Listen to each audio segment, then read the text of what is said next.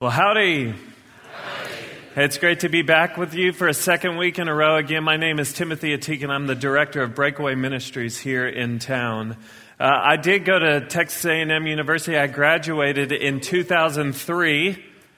Okay, thanks. Great, cool. We'll just keep moving. Um, and I just think about the fact that when I was in college here at A&M, God blessed me with some incredibly great friendships. And as I think back upon those friendships, I can't help but think about the prank wars that we had with each other. And just know that what I'm about to tell you, I'm in no way encouraging it, all right? Like, don't leave here and be like, you know what I learned at Grace Bible today? I learned that I should crush up fiber pills and put them in my friend's workout supplement to kind of help them with their plumbing. That's not what I'm encouraging this morning. But I think about the prank wars that uh, my friends and I had with each other. I think specifically about this one time. It happened actually just down the street when I was living with four other guys in Midtown apartments right there on Holleman. And, uh, there was five of us in the apartment, and uh, one of the guys was downstairs in the living room studying with this girl, and he had this connection with this girl where there was just this romantic tension that was building in in their friendship, and it reached this point where they just had to talk about things. And so they ended up going out into the parking lot of Midtown Apartments and they just started taking laps around the parking lot to kind of hash this thing out. And so the other four guys in the apartment, we went up on the second story to just watch the whole thing unfold. And we figured that we would kind of set the mood for him to kind of help the conversation along. And so we lifted up the windows and we put speakers into the window and we started blasting the wedding march just because we figured like that's where things were headed for these people. It turns out my friend was getting the friend talk from this girl, and so we totally misread the conversation. We were great friends to him that night. He was blessed to have us in his life. But I think about that and I just think, you know what? God gave me some great friendships while I was here at A&M. And as I graduated A&M and have even arrived to where I am now, God has used these people in the most significant times in my life. Like these were the guys that God used to help me piece my life back together when it crumbled because of sin. These were the guys who stood next to me on the altar when I married my wife, Catherine. These were the guys that I gathered in an apartment with when one of our closest friends passed away serving our country in Iraq. These were the guys that I contacted when I was trying to discern whether we were going to move from Waco to College Station. It honestly wasn't a difficult decision, but I figured I should contact them anyway. God has given me some great, deep, meaningful relationships in my life. And it just makes me think about what God said all the way back in Genesis chapter 2. We've barely gotten past the creation of day and night, sky and sea, and that what we find is Adam alone in the garden. And God looks upon Adam, and what does he say? He says, It is not good for man to be alone. And when we read that verse, we most naturally apply it to marriage. And that is a very fitting application because God created marriage right after making that statement. But that statement doesn't only apply to marriage. That is that is truth for life. Do you believe God, not me, but do you believe God when He says it is not good for you to be alone? That God has actually created you not just to thrive in, but to need deep, meaningful relationships in your life. God has wired you to, in a lot of ways, model the intimacy that God has among the members of the Trinity, you have Father, Son, Holy Spirit, three separate, co equal, co eternal persons that exist in one essence. Perfect in intimacy, and God, in some ways, invites us into experiencing that type of intimacy with one another. Do you believe that God has wired you to need others? God has made you to live in relationships in which you are fully known and fully loved. So here's what I want to ask you to do. Just wherever you're sitting right now, I want to ask you to close your eyes real quick. And if you don't close your eyes, it's just going to be an awkward staring contest between us. So please, if you will, just close your eyes real quick. And here's what I want you to think about just in the quietness of your own heart. Who in this world truly knows you? Who in this world truly knows you? I'm not asking you if you have friendships or a bunch of acquaintances. I'm asking who in this world truly knows you. And what I mean by that is who in this world is very well acquainted with your strengths to the point that they can celebrate the good going on in your life. But not just that, they're also well acquainted with your weaknesses. Like they've seen behind the curtain of your life. And so they're acquainted with your, your weaknesses and your sin, sinful tendencies and your insecurities. And they don't run from you, but they love you.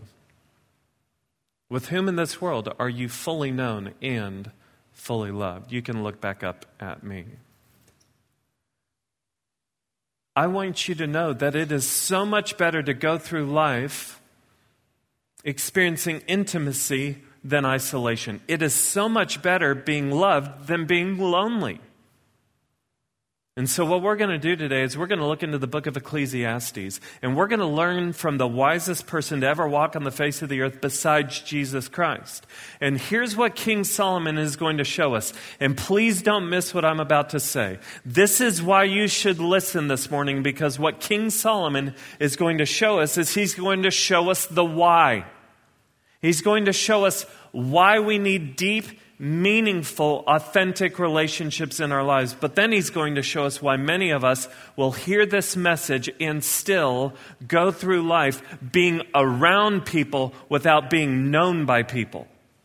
I'll put it a different way. He's going to show us my, why many of us will hear this message and still settle living life in isolation. So if you have a Bible, turn with me this morning to Ecclesiastes chapter 4. Ecclesiastes chapter 4 is where we're going to be. Let me just remind you if you weren't here last week, we are in a three week series that we are calling We Are. And we're just having an honest conversation about who we are as people. Last week we talked about the fact that we are difficult people. This week we're talking about the fact that we are isolated people. Next week, we're going to talk about the fact that we are anxious people. And here's my goal my goal is for us to realize that we can't change who we've been, and that's okay. But Jesus Christ can absolutely change who we will be from this day forward. So the hope is that we would be people who have defining moments with Jesus, that we would each take a next step with Him. And so, my hope this morning is that many of us today would take a step out of isolation and into intimacy with one another. All right? Ecclesiastes chapter 4. I'm going to do something a little crazy this morning. I'm not going to teach the text in order. What I'm going to do is I'm, I'm going to jump straight to the climax of the passage. And the climax of the passage is going to show us the why. It's going to show us why we need deep, meaningful relationships in our lives. And then we're going to zoom out, look at the surrounding verses, and it, they are going to show us why many of us will still settle for isolation. So look at what King Solomon says, starting in verse 9.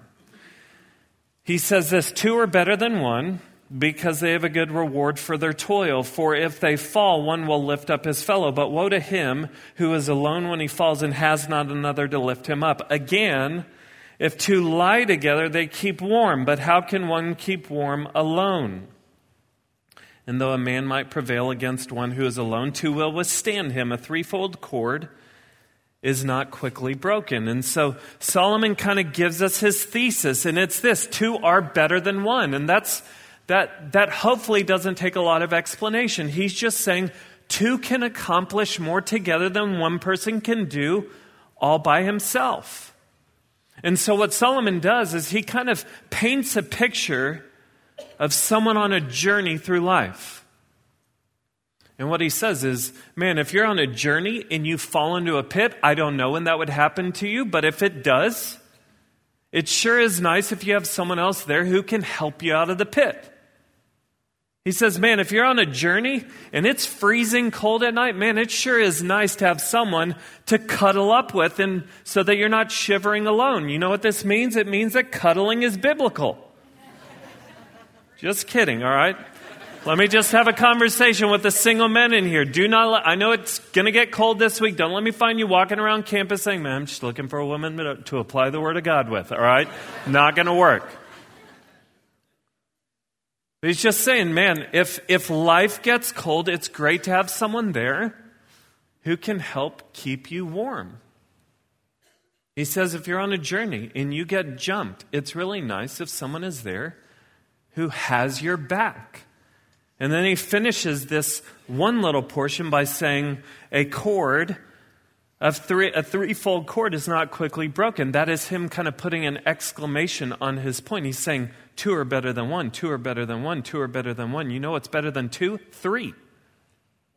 He's trying to make this point that living life in deep, meaningful relationships is far better than living life alone.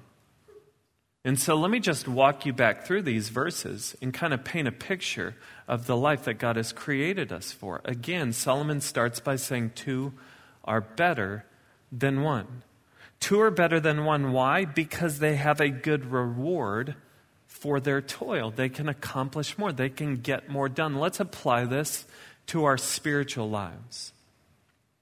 If Solomon is right, if Solomon is right, if you truly want to get somewhere with God, if you want to experience great amounts of traction in your pursuit of Jesus Christ, then it is essential that you do not try and go about the Christian life on your own. You are going to need people running alongside you, encouraging you along the way. It helps me.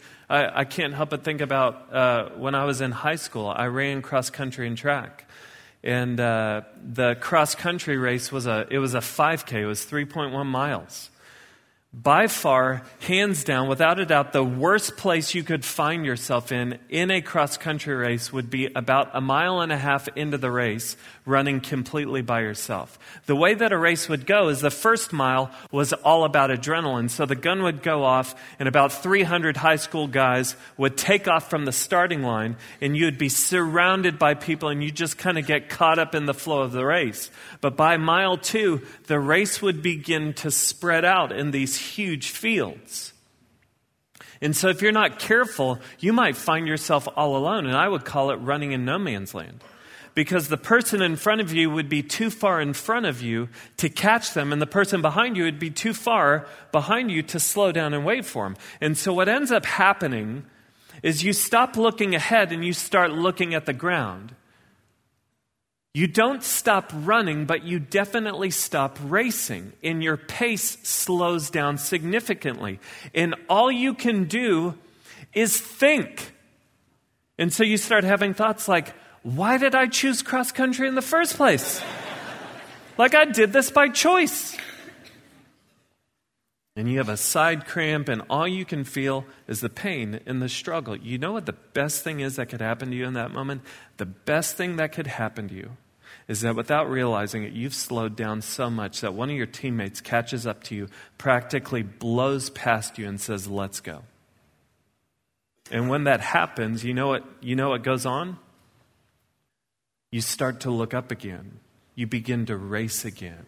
You begin to get traction. See, if you want to go somewhere spiritually, let me just ask you this. If you were just honest with yourself, are you where you want to be spiritually right now? Are you where you want to be? I would imagine that a good majority of people in here would probably say no. I would love to experience more growth. I'd rather be filled with more passion than I have right now. I would love to have more heartfelt knowledge about the Word of God. If that's you, let me just tell you, you're going to need a couple guys or a couple women in your life to run this race with.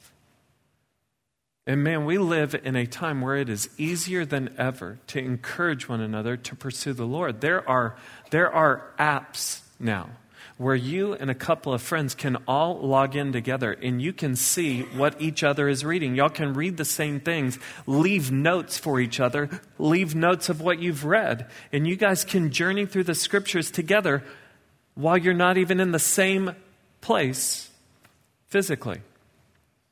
How great would it be if you and a couple of guys or girls just committed to memorizing the same verse each week, memorize one verse a week, and quiz each other on it? during the week. Challenge each other to share your faith once this week, and then share stories about it together. If you want to go somewhere spiritually, I promise you, you're going to need some people who are committed to racing with you because God uses his people to challenge and encourage his people.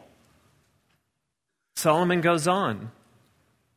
And he says, For if they fall, one will lift up his fellow, but woe to him who is alone when he falls and has not another to lift him up. A good question for us to ask is how do you bounce back from the times in life where you fall?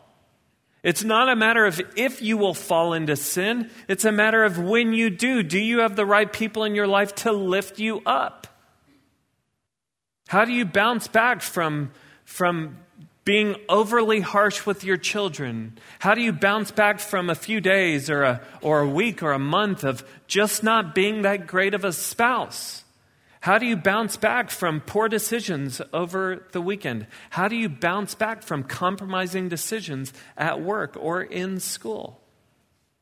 How do you bounce back from these moments in which you fall?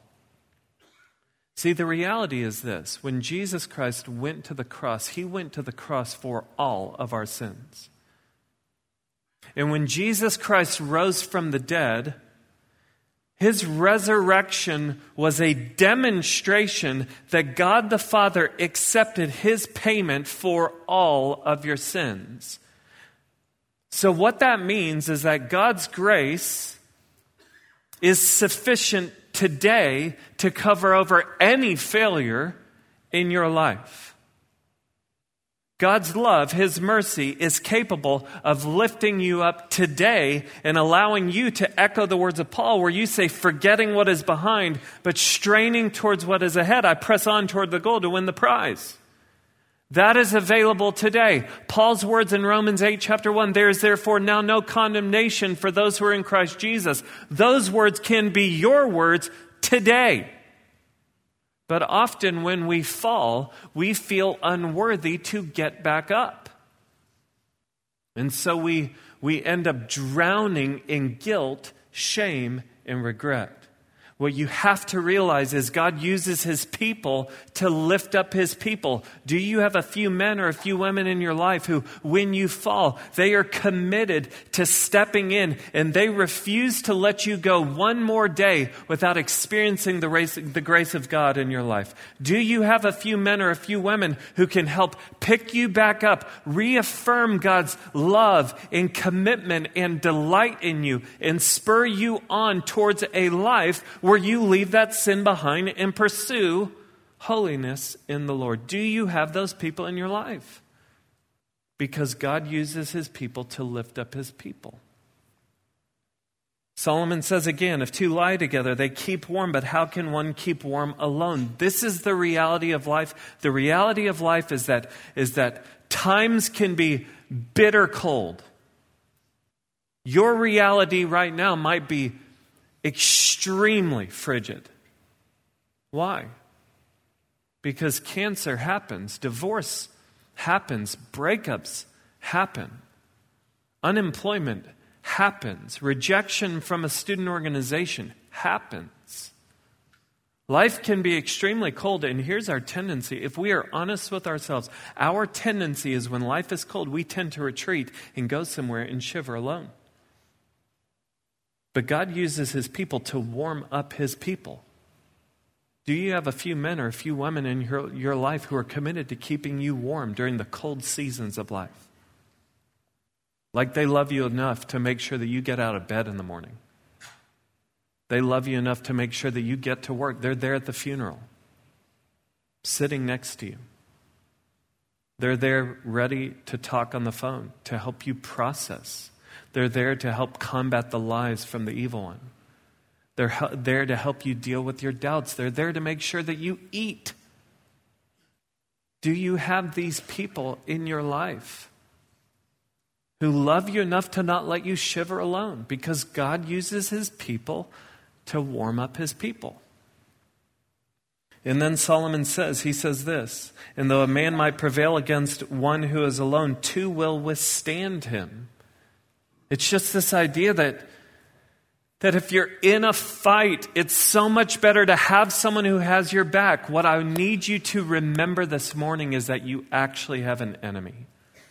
Do you really believe that? That today you have someone, there is a force in this world, there is someone in this world who literally hates you and has spent considerable time thinking about how to steal, kill, and destroy in your life. Do you realize that that enemy is there?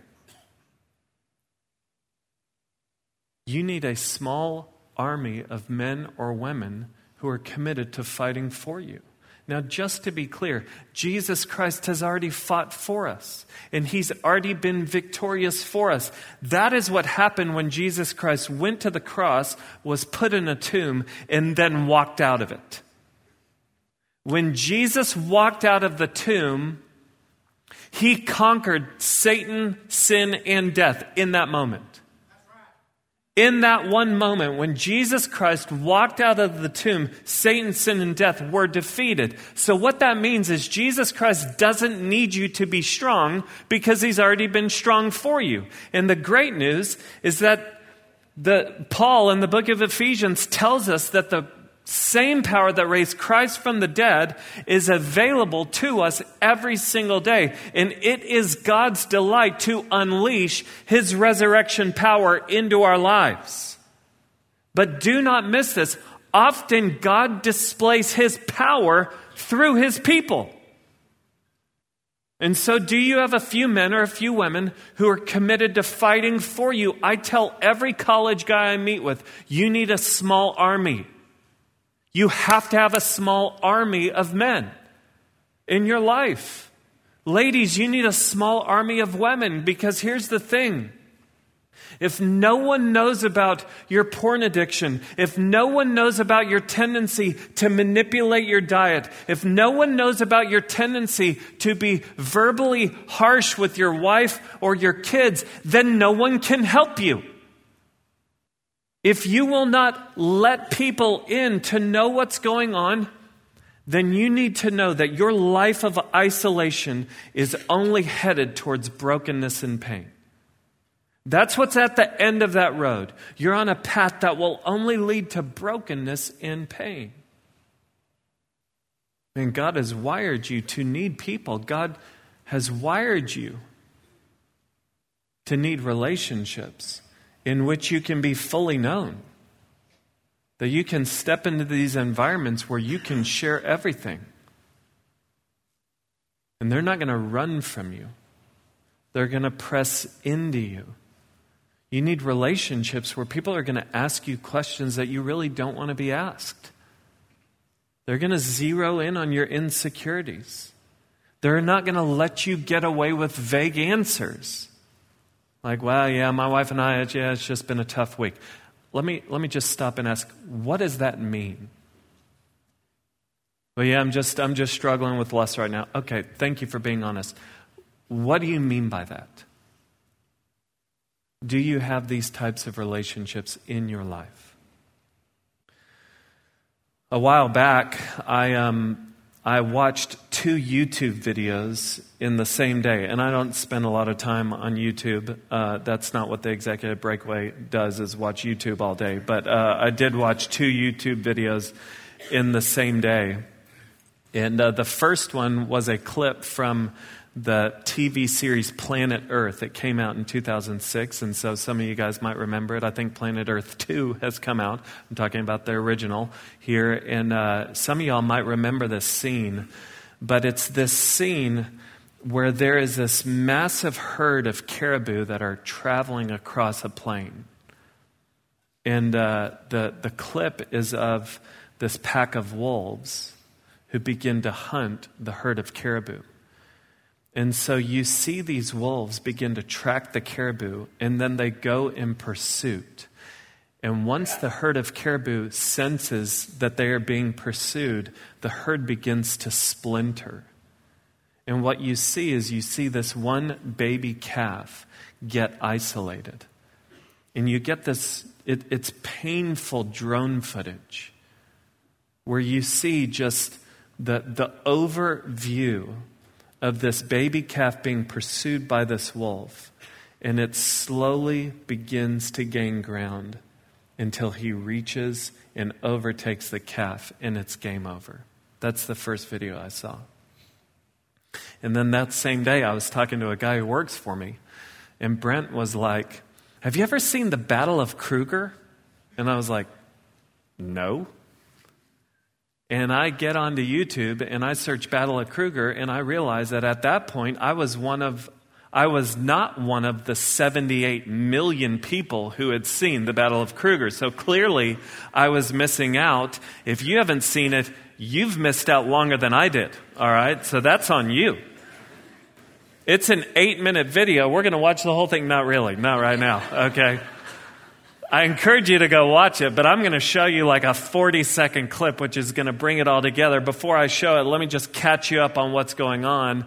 Uh, in my time of studying up on um, water buffalo and lions, which has not been an extensive study, but I have realized that there is massive drama between these two animals, all right? And so what you're going to see is you're going to see a herd of water buffalo come up upon a pride of lions.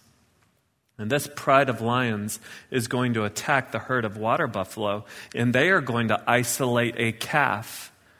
And it is going to seem as if it is game over for this baby calf. But watch what happens. Oh my God. Can we grab the baby? Oh my God. I'll grab the baby. She's Watch. going for him. She's going for him. She caught him. No, they're going to come and try and chase the lion, but I think they're too late. I think you're right. They're way too late now. Whoa. Swami on me. He's And that one's. Ooh. Big boy. Calf's still alive. It is? Yeah, it's trying to get away. It's standing up. It is, it's still alive. Oh, is it? It's standing up. It's standing up. It ran away. And it's No, they've got She's us gone. Isn't that awesome? Man, doesn't it get you pumped up for the Battle of Kruger you're going to be watching later on today? Good family devotional time right there. But I watched that video, I can't help but think of 1 Peter 5 8, which says, Be sober minded, be watchful. Your adversary, the devil, prowls around like a roaring lion seeking someone to devour. So the good question for you this morning is Do you have water buffalo in your life who have your back? Isn't that awesome how this calf gets overtaken? And then here comes this herd just slowly creeping up, and they're like, No, sir, not today. Not today. Do you have those men or women in your life who have your back? Who love you enough to fight for you? Because remember, often God displays his power through his people. This is the life that God has created you for. God uses his people to challenge and encourage his people. God uses his people to lift up his people. God uses his people to warm his people. God displays his power through his people. So why would you go through life surrounded by people but being known by no people?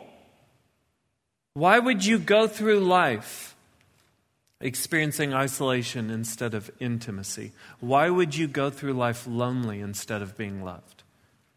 God has created you for more. That's the vision, that's the why. Now, let's turn the corner and let me show you why many of you will hear this talk and still settle for isolation in your life. Solomon shows us. Look at this, starting in verse 4.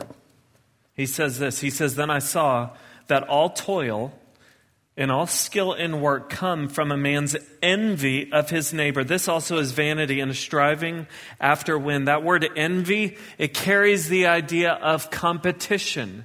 You want to know why you will settle for isolation? It's because competition will kill closeness in your life. It will. Competition will kill closeness in your life. Pastor Andy Stanley talked about our need to have the er factor in our lives. We need to know that we are stronger, better, prettier, funnier, wealthier, godlier, successful er than the people around us in our lives. We need other people around us to be nobodies so that we can feel like somebodies.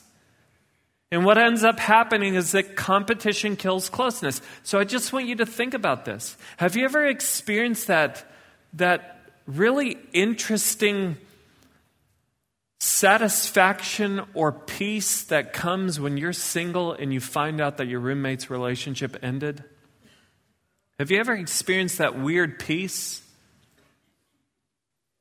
When someone else gets a, when, when you get a job promotion and the other person doesn't, or when you get into an organization and someone else doesn't, it makes you feel good in some way. It makes you feel more significant in life. Have you ever been sitting with someone and they're sharing about how their marriage is struggling and somehow it makes you feel better about your marriage? And you're almost thankful for their struggle so that it makes you feel better? Isn't that weird? You know what that is? That's competition. Competition will keep you from intimacy with others because it is hard to be close to someone when you will celebrate their weaknesses and resent their strengths. It's hard to be close to someone when you feel like you can only show your strengths. Because isn't what, that what we do when we feel in competition with other people? When we look around and we compare ourselves to others? You know what we do? We feel like we have to put forward only our best. That we have to hide the stuff that shows our weaknesses. And so we will only let people see a manufactured version of ourselves. There can be no intimacy there. First reason we will settle for intimacy is competition. Next, verse, verse 5. Solomon says, The fool folds his hands and eats his own flesh. That's a pretty picture this morning. Welcome to church. Jesus loves you. Let's talk about a guy eating his flesh. But Solomon pictures a guy who's folding his hands. When do you fold your hands? Well, it's when you're sitting on the couch or laying in your bed watching a show. And so he pictures a guy doing nothing. He's painting the picture of a lazy and apathetic man. He does nothing. He has nothing. He has no drive. He has no ambition. He has no goals in life. And because he does nothing, he has nothing. And because he has nothing, he begins to turn in on himself and begins to eat his own flesh. Now, clearly, Solomon is exaggerating here. But he's showing something very important. Laziness and apathy in relationship will keep you from intimacy. It will. Do you know anyone like that? No drive, no ambition, no follow through, no faithfulness, no commitment to seeing something through, no initiative. Maybe you don't know that person because you are that person. Let me just tell you. You have to realize that healthy relationships take selflessness, sacrifice, consideration, thoughtfulness, care. And all of those things take intentionality. Apathy is the enemy of intentionality. The third reason that many of us will settle for isolation is found in verses 7 and 8. What Solomon is going to do is he's going to swing to the other side. He just painted the picture of a guy who has nothing because he does nothing, extremely lazy and apathetic. Now he goes to the exact opposite end of the spectrum. He says this again I saw a vanity under the sun, one person who has no other. You see the isolation there. He has no other. Why? He has no other, either son or brother, yet there is no end to all his toil. And his eyes are never satisfied with riches, so that he never asks, For whom am I toiling and depriving myself of pleasure? This also is vanity in an unhealthy healthy business an unhappy business, he swings to the opposite end of the spectrum and he paints the picture of a guy who is in this insatiable pursuit of wealth and success. He's chosen riches instead of relationship. He's valued possessions over people. And so what you see is this guy, and the text is clear, he has no one. And he gives all of his time, all of his energy, all of his affection to what he does, to his work. And it's very interesting because the text is saying that this is vanity, meaning it's, it's meaningless, it's, it's empty. Because this guy is never satisfied. His, his life is just a p- perpetual climb up a ladder. When he reaches the top of one ladder, it actually is the bottom of another ladder. So at some point, this guy is going to die climbing a ladder to experience some wealth or success. Let me just say this God has wired some people in this room to be extremely high capacity. God has given some people in here minds that comprehend things and function in a way that few people's minds function. And I praise God for how He has wired you and gifted you. Be extremely good at what you do. Work at it with all your heart, but do not value possessions over people. Do not choose riches over relationship because in the end it will not be worth it. And you will find yourself on your deathbed looking at all your stuff alone. And in that moment, you'll realize you can't take a lick of it with you. It will not be worth it.